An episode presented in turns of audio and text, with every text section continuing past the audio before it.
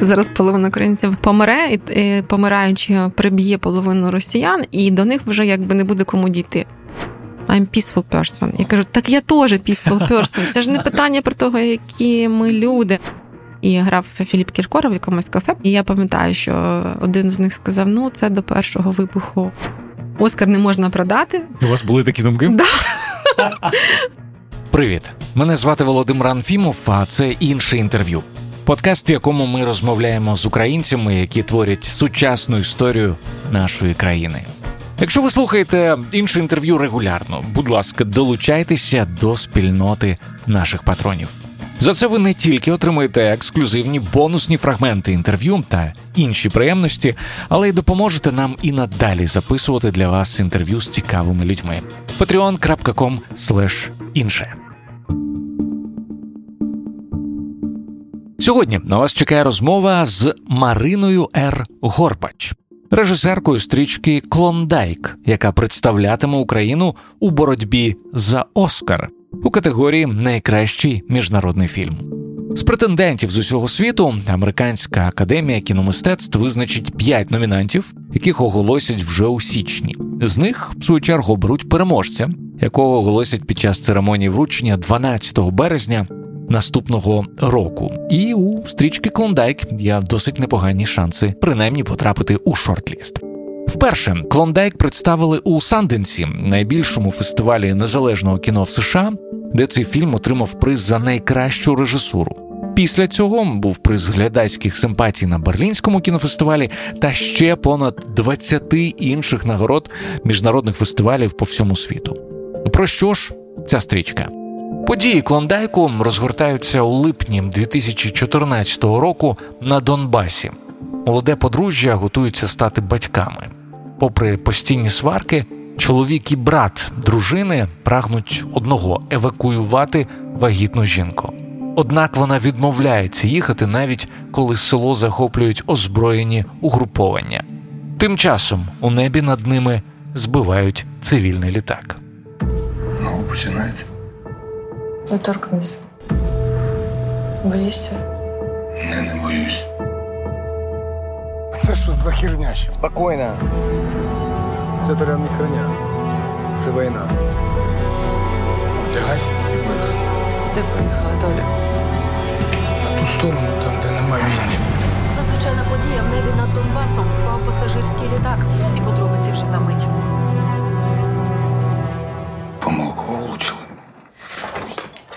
Помилку влучили. Помилками.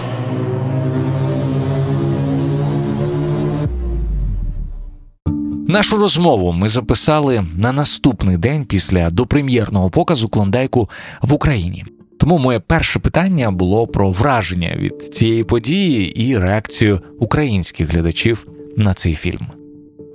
Яка реакція залу була неочікуваною, можливо. Ну, питання такі були прям прямі. Такі люди висловлювалися. Навіть перший відгук е, вийшов глядач, взяв мікрофон у нас. Він хотів встигнути в метро, вийшов, висловився і пішов.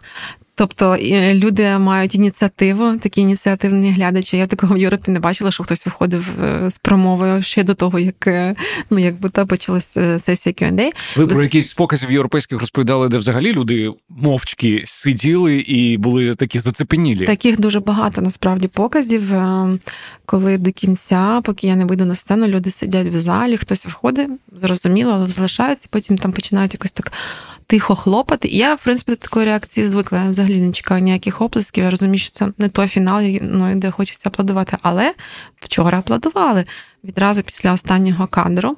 Тому я думаю, так, ем, це хороший показник, тому що.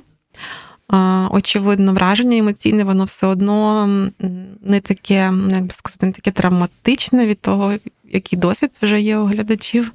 Ну, розумієте, да, все познається в порівнянні. Так. Е, от, Значить, їх не настільки прибиває. Хоча я знаю, що вибухи є на початку, ми попереджаємо, в перші 20 хвилин є вибухи, е, потім їх немає. Але ем, ну, цікавий, цікавий. Мені здається, цей показ був чимось схожий на показ Сараєво, бо там теж люди якось дуже жваво реагували. І ви казали в якомусь інтерв'ю, що навіть сміялися досить багато. Сараєво сміялись, ну я думаю, що нам ще рано сміятись.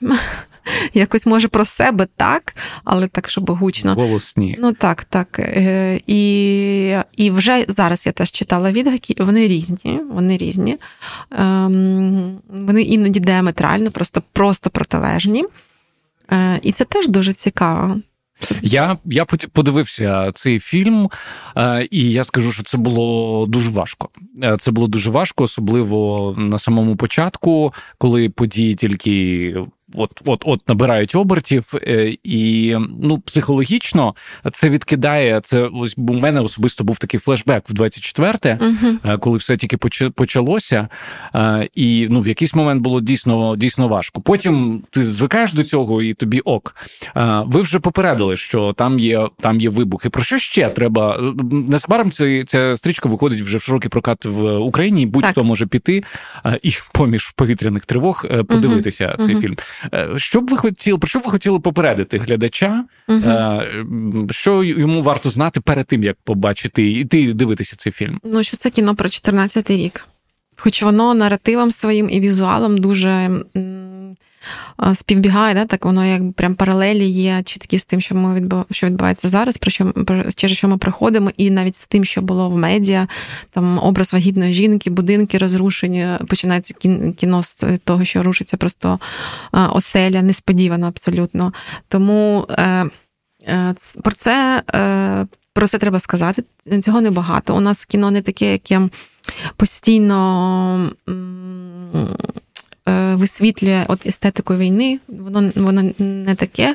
У нас дуже багато залишилося якби за кадром, і ми багато залишаємо на уяву глядача. А якщо там хтось, можливо, боїться трупів, то цього у нас мінімум, просто мінімум-мінімум. У нас багато про людські стосунки і про комунікацію з глядацькою уявою. Тобто ми так спробували вибудувати кіномову, щоб певні події у людей якби як міражом, нібито їх накривали і певними асоціаціями. От навіть сьогодні один з відгуків прочитала про те, що коли глядачка почула клондайк, МH17, то їй відразу уявилося е, поле засипане трупами, і приходять мародери і забирають речі людей. І це дуже правильний образ, але конкретно такої сцени у нас в кіно немає. Так, це, це люди домальовують. Але вже вони, собі. але вона у них є. І і це така, і це такий третій вимір, який за рахунок розуміння, який емоційний і і імаж, от який візуальний е, досвід є у нашого глядача, ми ж все одно розуміємо, про з яким глядачем ми спілкуємося. Mm-hmm. Якщо я знаю їх емоційний досвід і візуальний досвід, я можу засобами.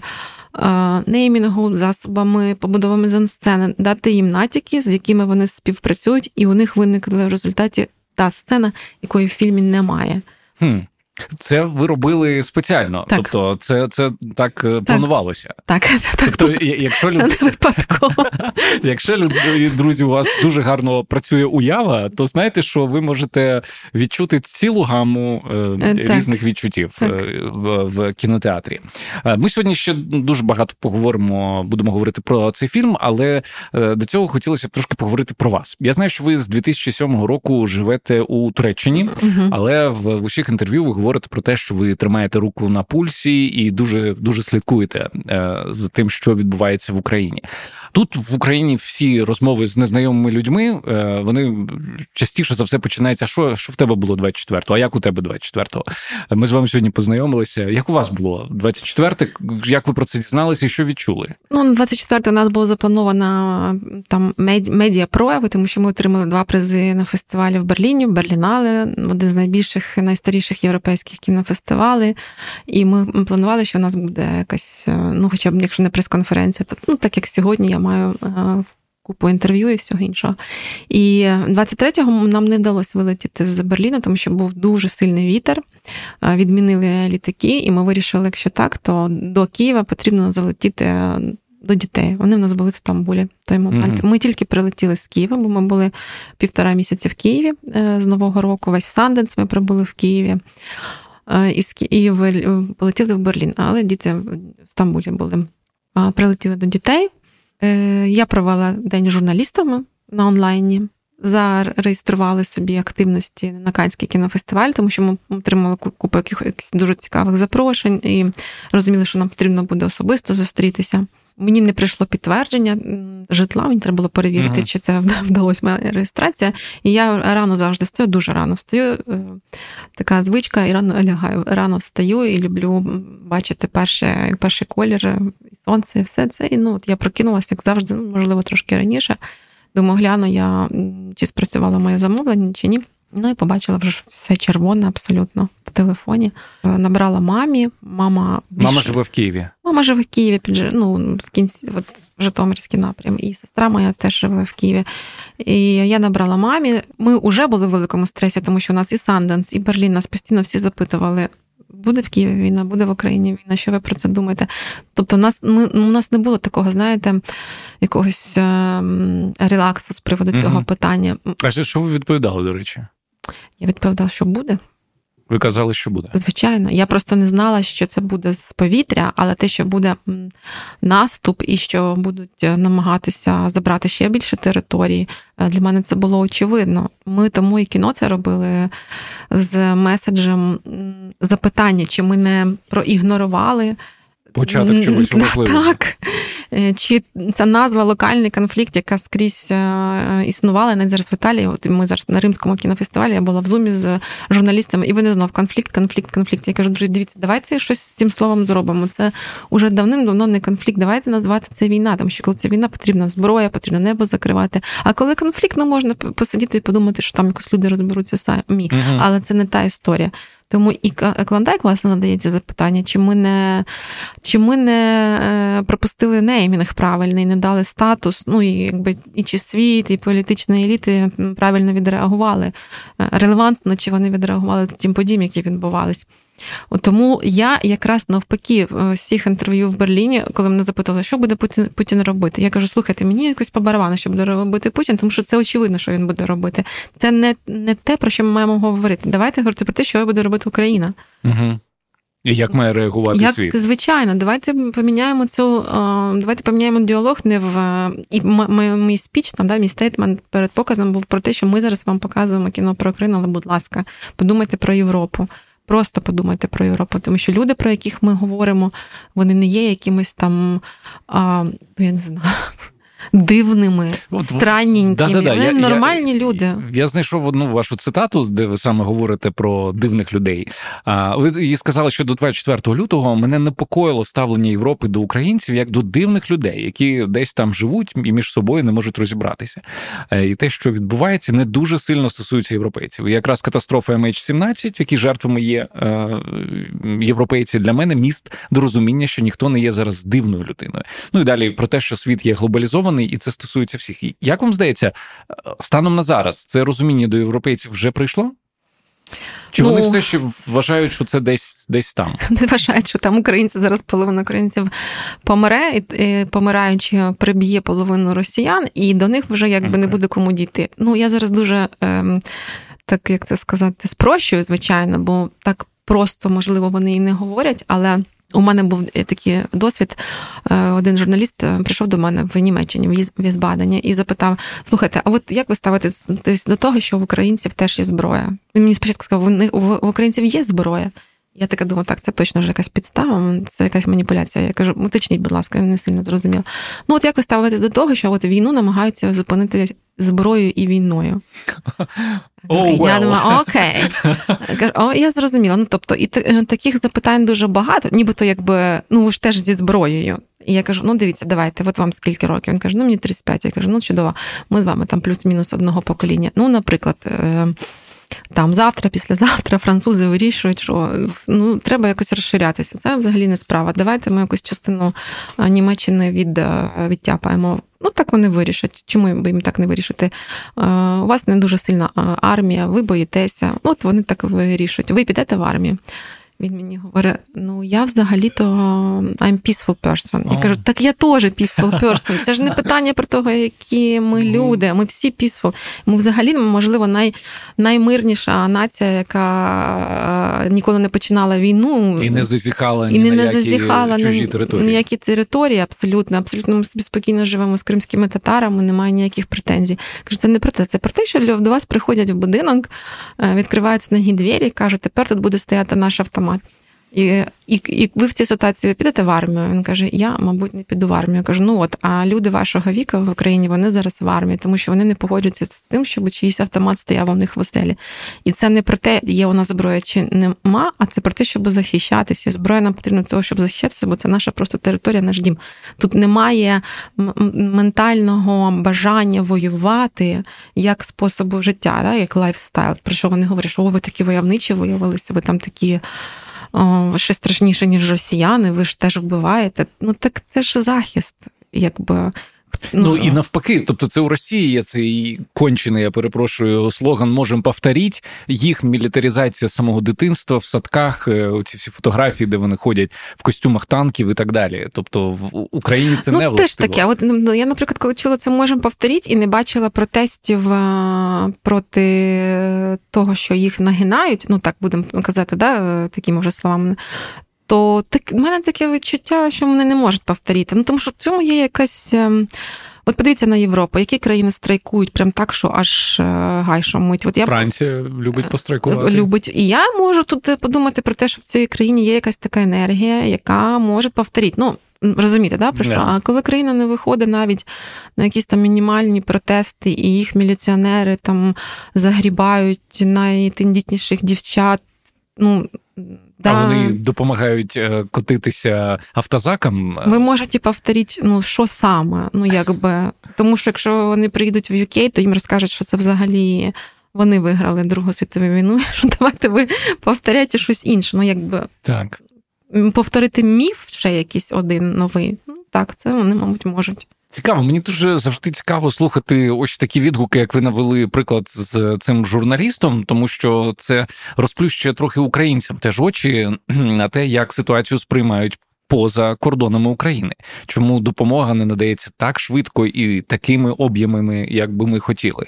Е, наскільки часто ви ось саме такі реакції зустрічаєте, коли кажуть, а що у вас і зброя є, і ви, часто, і ви воюєте? Часто, досить часто. І я навпаки навіть намагаюсь е, е, запитувати, що ви думаєте е, у глядачів, тому що вони починають говорити, потім хтось інший стає і починає їм говорити, і починає відповідати. І це починається дискусія. От, наприклад, мені здається, що в Мюнхені, ну Німеччина, вона взагалі така досить, я не можу сказати, що агресивна, але вони, якщо Франції глядачі, ну вони якось можливо так і думали, тому що видно по по обличчю, що є запитання у людини, але вона не візьме мікрофон і не скаже. То в Німеччині висловлюється, висловлюється так прям. М- Голосно, і у нас е, був показ в Мюнхені. Там е, теж один з глядачів він сказав, що я цієї жінки взагалі не розумію. Вона повинна була би виїхати в перший же день і не поводитися так е, глупо. Ну, якось так він там сказав.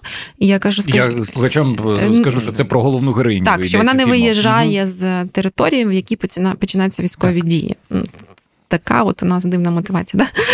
Да? І е, і я кажу: скажіть, будь ласка, а можливо, у когось хтось є в залі, я ж не знаю, хто в залі, хто у кого родичі не виїхали.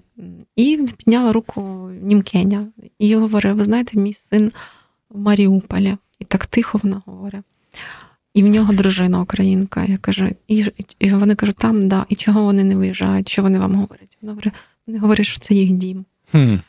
І це така відповідь, як, наприклад, якщо б я, як режисерка, режисерка сказала, вони не виїжджають, тому що це їх дім. Мені б сказала, ну іди в кіношколу. Іди, давай допрацюй. Ну, тобто я там можу розбирати там по інших мотиваціях, поглибше, не вірить, не сприймає реальність, там не розуміє об'єми катастрофи, дивиться, там хватається за свої побутові справи, тому що це їй зрозуміло, ну і, і так далі. А коли е, і німкеня говорить про те, що її син не виїхав з Маріуполя, тому що це його дім, і так тихенько. То мені просто нема чого ще ну, додати. Це була ідеальна відповідь ну, так, на, так, на це запитання. Так, так. Так само, як і в Варшаві, е, хтось з поляків запитав ем, про те, що як це вони там вас українською мовою говорять. Я запитую: друзі, є хтось в залі з Донбасу? Це в мене стандарт, паличка виручалочка. І так е, люди були з Донбасу, підняли руку і сказали, що 20 кілометрів від е, Донецька, і говорять так, як говорять наші герої. А ви в одному інтерв'ю сказали, що ви вірите в те, що тему і фільм автор не обирає. Що просто вони міцно стукають йому в голову або в серце. Наскільки я розумію, у Клондайку це сталося 17 липня, Угу. коли відбулося збиття 14 року, коли відбулося збиття е, малазійського Боїнгу, і більше того, це співпало з вашим днем народження. Угу. Саме тоді ви вирішили, що будете знімати цей фільм. Ні, ні, ні, не тоді. Я тоді вирішила, що це якийсь глобальний відбувається, значить, якась проблема. І я, чесно кажучи, думала, що це ну це фінал. Ну, от уявіть, лет- летить. е, Ми тут з Іркою трошки е, суголосні, тому що для Ірки, для героїні теж те, що збили Боїнг і загинули іноземці. Вони ж розуміють, що загинули іноземці, так?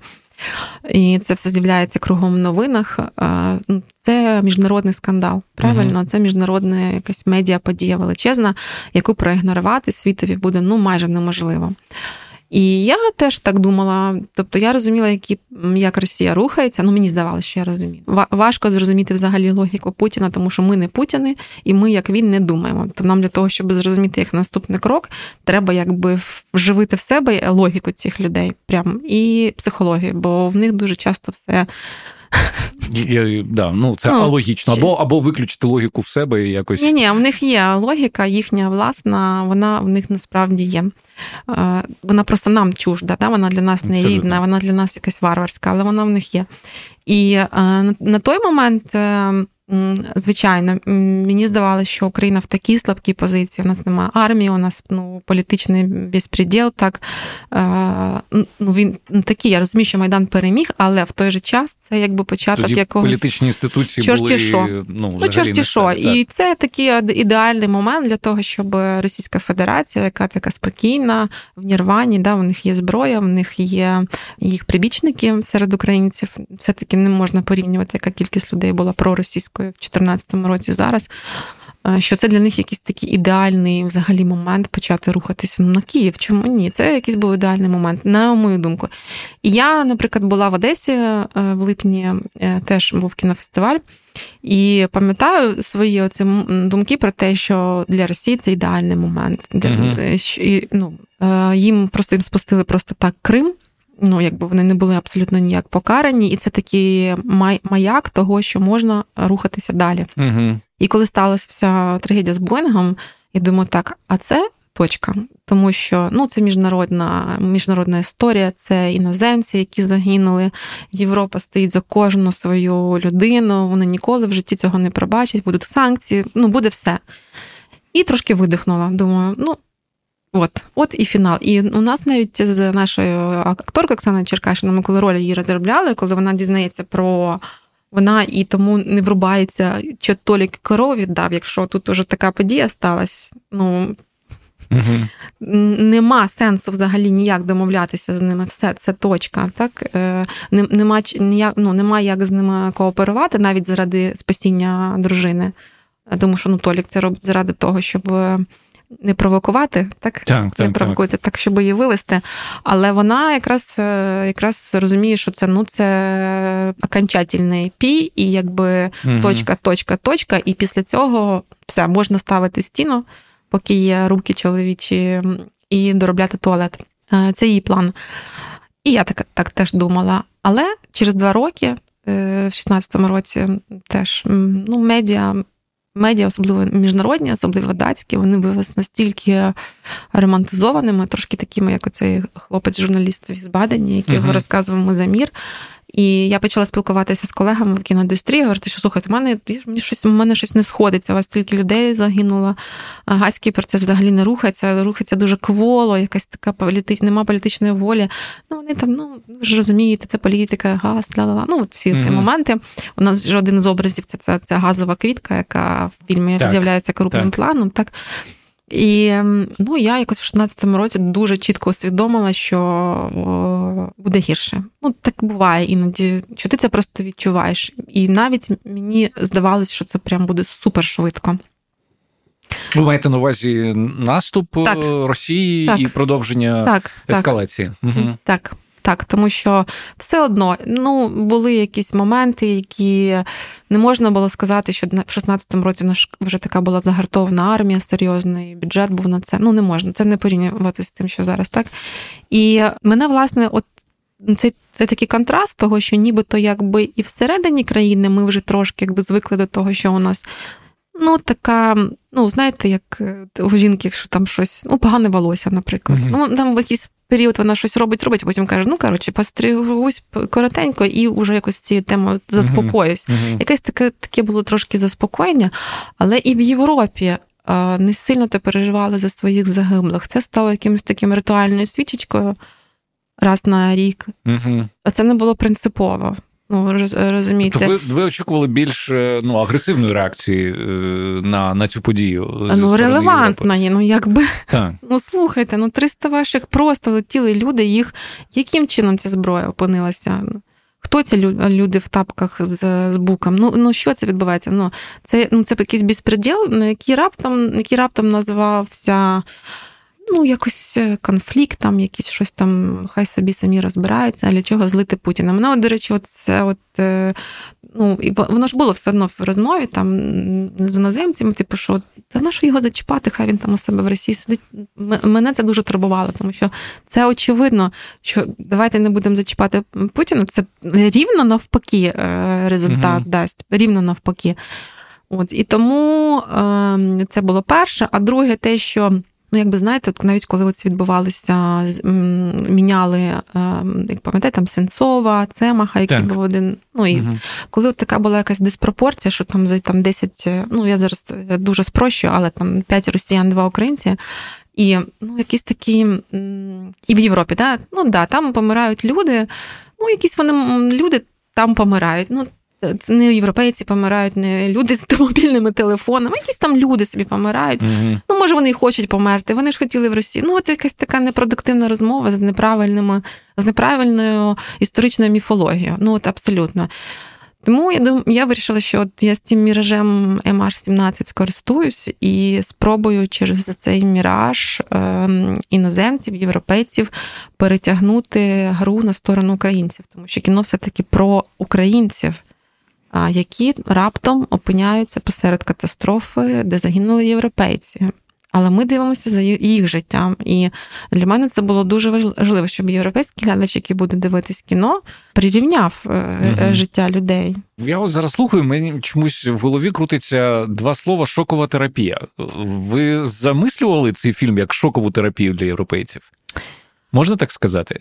Ну ні, не замислювала. Я розумію, про що ви говорите, що для них це такий прям якийсь вибух, е, але ні, це, це емоційний досвід. е, Той, який отримала я, коли споглядала за подіями і спілкувалася зі своїми друзями, які переїхали з Донбасу, і для яких, от, наприклад, російська попса була такою болісною в Києві. Я от навіть пам'ятаю, от, ми два рази пробували отримувати фінансування на е, фільм. В 17-му році у нас не вийшло. І я така думаю, ну, значить, можливо, не треба. А потім в 18-му році ми якраз з ними сиділи і грав Філіп Кіркоров в якомусь кафе, причому такому пристойному, тут якось так потрапили. І я пам'ятаю, що один з них сказав: ну, це до першого вибуху, до першого прильоту ваш будинок чи ваше вікно. Ну, от щось таке. Ну, така була фраза. Ви ж пам'ятаєте, це багато звучало. Та? Абсолютно, до 24-го. І всі, що говорили, всі говорили, угу, давайте, ви самі хотіли. Ну теж це ж в Європі теж говорять дуже часто, що ми е, що Зеленський не підписав е, документ з Путіном, не пішов з ним Мгм. на розмову, і це означає, що ви самі мі хотіли починати війну. Цього теж багато. Це просто перемістилось в Європу. Той наратив, який там був навіть в Києві. Це дуже цікаво. І, і я пам'ятаю цей, е, я пам'ятаю цю фразу, мені так було боляче, мені так було боляче, що нібито ми в Києві не зовсім якби чуємо їх, да, не зовсім розуміємо, що вони там пережи- пережили, і вони якби з цією травмою ходять по Україні і ще якось е, повинні слухати цю всю русську попсу, від якої вони втратили е, ну, їх, їхні домівки, їхнє життя, їхню долю. Ну, все, що вони нажили. І у нас тому так кіно починається. Власне, з цього речення. Так, е, і я тоді думаю, так, ні, я все-таки, це все-таки дуже боляче, це треба якось пере. Треба спробувати ще раз. Ну, так буває, і ну, так. А дивлячись фільм, е, ну ти дуже сильно, я дуже сильно вірю в те, е, що відбувається на екрані. Це, ну як на мене, ознака класного фільму. Е, І я розумію, аби все відбулося на екрані настільки правдоподібно, була пророблена колосальна робота. Ви не, не звідти, ви не з Донбасу, ви народилися в Києві. Мені цікаво поговорити з вами. Розкажіть трошки, якщо можна, про роботу над е, над сценарієм, де ви насичувалися ось цією інформацією, і як вам вдалося так правдоподібно все передати? Ну я свого часу подорожувала багато по всій Україні, по всім регіонам, в тому числі по Донбасу. Я якби ну розумію, яка там да, естетика, але все одно у нас були консультанти. У нас були у нас було багато відеографії. Я отримала кілька досить ексклюзивних відео перших камер, які були на прямо на місці катастрофи mm. від іноземних журналістів. Ну тобто, це все важливо. Це такі велика, велика робота. Я не знаю, з чим це порівняти. Для того, щоб лікарю та провести хорошу операцію, якусь там тонку, важливу там на серці, наприклад. Йому ж треба скільки років е, вчитися так. до цього такого тонкого, да, там розрізу. І, Ну так само і режисеру. Це це роки, е, в яких ти набуваєш професіоналізму, в яких ти вчишся. Комунікувати з глядачем, ставити собі якісь певні завдання, і в тебе є інструменти, і там, скажімо, якийсь там певний хист, без якого теж неможливо щоб побудувати так історію і так кадр, і співпрацювати так з цією командою, щоб вийшло ну, то, що ти задумаєш. Це ж найбільший результат, коли а, сидиш перед монітором, ти зняв свій ідеальний дубль, і потім тобі його ще раз показують, і ти розумієш, що так, воно. це воно. Це найбільше задоволення в кіно. Клас. Мене дуже зацікавив процес е, створення сценарію. Ви про нього розповідали в інтерв'ю про те, що е, ви не просто так сідаєте і починаєте писати сценарій. Що ви спершу дуже багато думаєте, потім е, у вас гусяча шкіра, і якщо мурашки тривають, ви сідаєте писати. Мені цікаво, як відбувається ось цей процес власне народження народження думки. Чим ви займаєтесь в цей момент? Як на це питання відповіла Марина Ергорбач, та яка буденна справа допомагає їй творити? Слухайте ексклюзивно на патреоні іншого інтерв'ю patreon.com інше. Давайте трохи поговоримо про майбутнє. Мабуть, кожен режисер мріє, аби його фільм отримав Оскар. Кожен? Ні. От недавно турки вибрали номінанти, він каже, та я навіть не стану з ліжка. Я думаю, він скромніший. Ну, після перемоги на Санденс, після того як Клондайк, е, український оскарський комітет е, висунув на номінування. Ну, звісно, ваші шанси отримати Оскар вони дуже зросли. Е, один з 90 зараз. Ну, окей, але це але це теж мені. Ну, по-перше, ви сказали, що не всі режисери. Тоді я запитаю вас, чи чи мрієте ви про Оскар? І чомусь мені здається, що у вашому випадку, навіть якщо ви мрієте, то це настільки про его, як про щось більше. Так Оскар же режисер не отримає. Оскар отримає країна. От ви знаєте про це? Ні, Навіть в документах. Я коли... був переконаний, що режисер. Ні. Ні? Режисер для цього працює. А, окей. Ну, ясно, що якщо фільм отримує країни такої, то ти якби це це, е, це твоя заслуга, це зрозуміло. Але е, номінально Оскар не можна продати. Тобто, як ми коли ну там пройшли весь цей. У вас були такі думки? Да. Ну чому не віддати, наприклад, притулі? Хай би да. Не можна. Його потрібно можна продати тільки самій академії за один долар. Ну, це такі правила. Ну так. І я не пам'ятаю свою думку, коли я перше про це дізналась, коли ми вже от були в процесі, я почитала правила, думаю, так, а що з ним потім робити? Ну, якби, і це так, і це так, було смішно. Ясно, що це е, ну, ми всі в цьому живемо, ми всі намагаємося якось монетизувати так свої успіхи чи свою роботу, щоб так. якось е, допомагати іншим і е, надонати. Ну і все. Я пам'ятаю, що в мене два місяці я тільки цим займалась. Але це про країну. Це про те, що фільм, е, який має навіть номінацію, е, до нього глобальна увага. Тобто тут навіть таке питання: чи ми, як українці, там, чи я як українка, хочу, щоб ще більше людей подивились Клондайк. Тобто, якщо ми спрацюємо круто, і у нас фільм піде в шортліст, номінацію, значить у нас буде ще більше глядачів, і значить ту ідею, і той ну, і, і, і, і, і ту сіру рідину, яку ми заклали, подивиться ще більше людей. І чи я цього хочу? Звичайно, я цього дуже сильно хочу. Я дуже мрію, аби це сталося. Тому що мені здається, що ну як не може русофобія бути достатньою, так і не може бути увага світу достатньою до ситуації в Україні. Тим більше, що за увагу конкурує дуже багато подій і дуже багато інших так. країн. А ви коли сказали, що не плануєте більше працювати з темою війни, говорили це до початку повномасштабної війни. Після 24-го щось змінилося в цих поглядах? Ви бачите себе режисерку ще одного фільму про війну? Ну, такого як Клондайк, який е, прямо в епіцентрі, ні. Зараз ні, ніколи не кажу ніколи, але наразі ні. І я навіть е, скажу чому, тому що е, я виснажилась емоційно, я чесно кажу про це. Я не є такою цим режисери, які отримують задоволення да, від е, естетики війни. Ну, Мені мені це складно. Я десь трошки, мабуть, як глядачі, яким іноді дискомфортно uh-huh. після фільму. У мене просто не було іншого виходу, по-іншому прокомунікувати. Ну, це якби певний ігнор, вибіті стіни. Я трошки в цьому плані допомогла сама собі, якби не відчувати себе ще одною. Ну, відчувати це просто людина, яка нібито нічого не може зробити в ситуації, коли частина країни окупована, інша анексована, і ти такі сидиш і ну uh якби да. Ну але зараз я думаю, що по-перше, є є дуже багато документальних робіт, і вони знімаються, і їх потрібно реально показувати, бо це теж. Ну, таке свідчення. Е, збираються свідчення злочинів е, кінематографістами, вони цим зайняті. Ще важливо, що чекають зараз українці? Українці чекають, що буде фільм який покаже їх героїзм. Угу. А якщо в моєму випадку я хочу працювати з глобальною з глобальною аудиторією, я її знаю, я я її розумію, е, значить, тоді потрібно знайти таку формулу сценарну, таке, таку сіру рідину героїзму, який не буде викликати у глядача захоплення війною.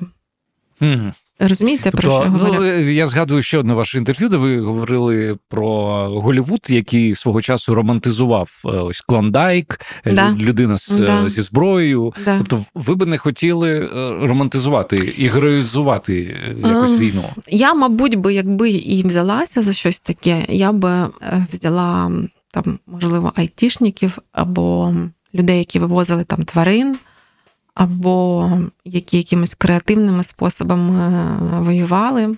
Угу. І скоріше за все, я би е, я би, я би пішла за таким героєм, тому що все, що я хочу від себе в наступному, це спробувати створити героїв, які не будуть е, асоціюватися з ну, з насиллям. Тому що все одно, от Голлівуд, давайте, всі найкрутіші, так Taxi Driver, так uh-huh. Godfather, ну тобто всі ці фільми все одно рано чи пізно з'явиться пістолет, і е, глядач отримає від цього задоволення. І для мене, до речі, популярність е, концепту ігри в кальмара uh-huh. була навіть більшим таким тригером того, що війна буде, ніж розвідка Дані розвідки mm-hmm. ніж розвідка штатів, ніж оті всі новини, що війна буде, війна буде. Там, коли Байден виходив і говорив, війна буде, і всі такі та ні, не буде. А я коли подивилась на популярність ігри в кальмарів і на те, як вона зроблена, як вона смакує ну, кров'ю, так як вона перевела так дуже ловко, вони перевели прям кров в інтертеймент. Mm-hmm. І це очевидно дає розуміння того, що є аудиторія, яка буде це споглядати. Розумієте, так? Тобто в світовому кінотеатрі е, є запит на війну. Був запит на війну. Був. Був. І ми, як Україна, ну от от, от, от, от собі, от я вам розкажу, як це відбувається. От я, наприклад, кудись приїжджаю на фестиваль, в мене селять якийсь п'ятизірковий готель, так? І це ж так багато кінематографістів, журналістів. Ми відкриваємо там у себе е, новини, відкриваємо там, показують Маріуполь ну, жестяк. Вже, вже вже ж куди ти хочеш, вже клітки поставили. Люди подивилися, ого, ого, спустилися е, їсти свої круасани, пити каву. Ну, завтра вранці вони знову подивляться, тому що це така для них вже стає рутина. Через 21 день вони вже нічого нового не отримують, угу. гірше не стає, так? А ще, не дай Боже, стало трошки краще. Ну, будемо дивитися якусь іншу концепцію. Це дуже складно зрозуміти, але це, на жаль, так для для людей, які далеко. Це не так для поляків. Угу. У них немає можливості з такою з такою дистанцією. Для Фінляндії не, не, не так це просто. Але десь для Швейцарії, ну це десь плюс-мінус ну, в якомусь такому контексті. Я не можу пропустити е, ваш коментар з приводу того, що вам у майбутньому не хотілося б, ну умовно кажучи, знімати фільм про хлопця зі зброєю. Тобто, вам би хотілося, щоб це був хтось е, не пов'язаний з насиллям. Ам... Я маю пояснити. Да. Тому що ну, це ж е, це таке tricky question, да? Тобто зараз е, хлопець зі зброєю це людина, яка захищає нашу країну.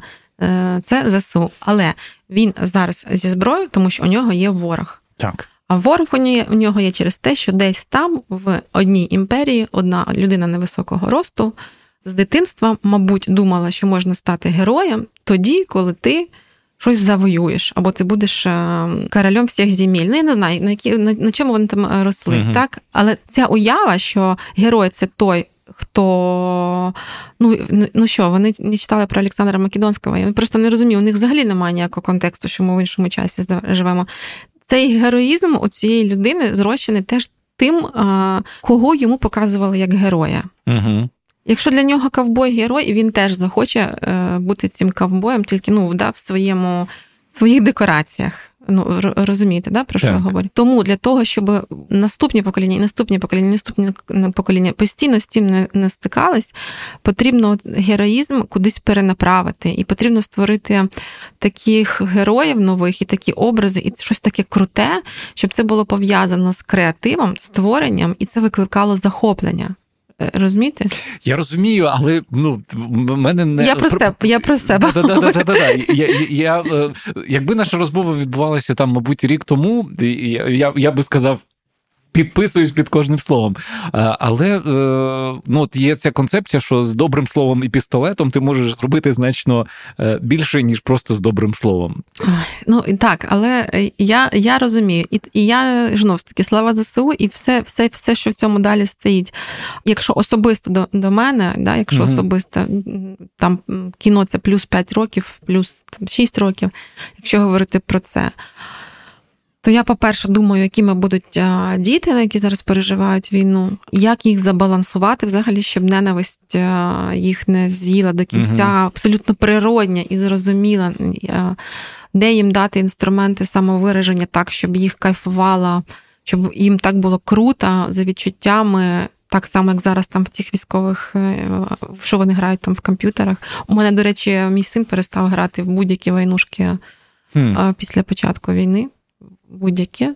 І в нього тільки тепер футбол на його цих гаджетах, ніяких е, ніхто більше не стріляє в нього там. І я от не знаю, це дивно. Хоча я думаю, що у багатьох дітей, особливо в тих, у кого батьки на фронті, ну це неможливо сказати. Їм знаєш, ти зараз ти не будеш нікого вбивати. Угу. Та я більш ніж впевнена, що у них там половина цих їхніх героїв русскими іменами, і вони їх там так, так, так, так, так. валять вони... тільки так. Ну і на вулицях вони там грають в ну, блокпости і Тому, все ну, те, якби, що бачать. Я з однієї mm сторони якби говорю А, а з другої сторони говорю Х, і не хочу бути цим журналістом, який в Збадані мені сказав, що він за мир.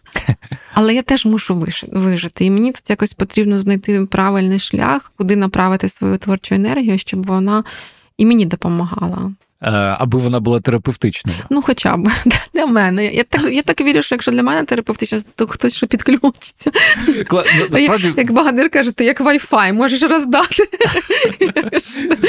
Це це дуже крута ідея, і мені дуже цікаво було подивитися на е, творче е, втілення ось цієї ідеї, де героїзм є не пов'язаний з насиллям, а пов'язаний з тим, аби щось створювати. Тому угу. я вже мрію подивитися ваш наступний yeah, фільм. Дякую. Будемо будемо сподіватися, що це скоро станеться. Давайте на на, на останок трошки про, про українське кіно. Ви в якомусь теж інтерв'ю казали, що.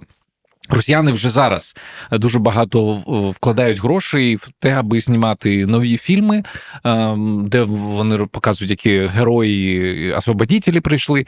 Е, і дуже цікава думка пролунала, що ви не здивуєтеся, якщо з'являться артхаусні фільми, е, де будуть е, показувані ну такі жертви ситуації, які не хотіли, але пішли на війну, і от ну такі ліберали, які були змушені стати ось ось такими. Якою має бути? Бути відповідь е, України в цій інформаційній війні? Більш талановитою. Hmm.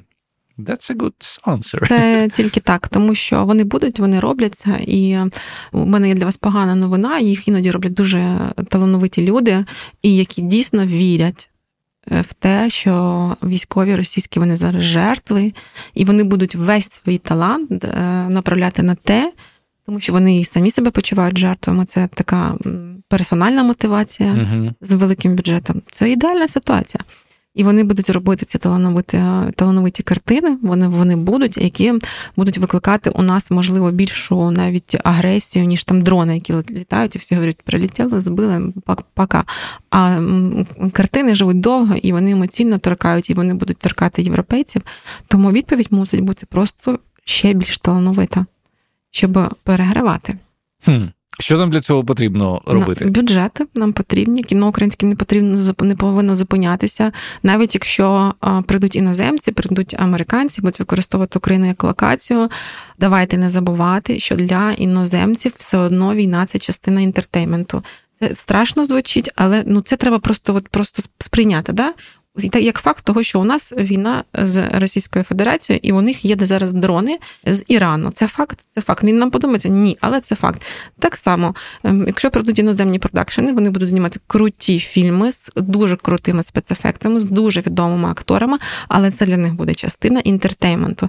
Для того, щоб це була частина емоційно-культурної боротьби, це мають бути українські фільми і для них потрібні бюджети. І я знаю, що їх зараз немає і вони не плануються.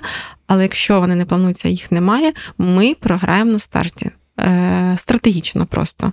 Тому що Російська Федерація виділяє ці бюджети, і у них є запит на такі фільми. Я сподіваюся, у нас широке коло е, слухачів. Я сподіваюся, ті, кому потрібно почути цей меседж, почують цей меседж. Останнє запитання, воно вже традиційне е, для е, всіх, хто бере участь в цьому подкасті. Якою ви бачите Україну після нашої перемоги? О Боже, я не знаю, чомусь е, завжди хочу так. У мене такий образ останнім часом, коли я багато гуляю, бачу квітку, і мені хочеться в неї просто всередину максимально зазумитися до молекул.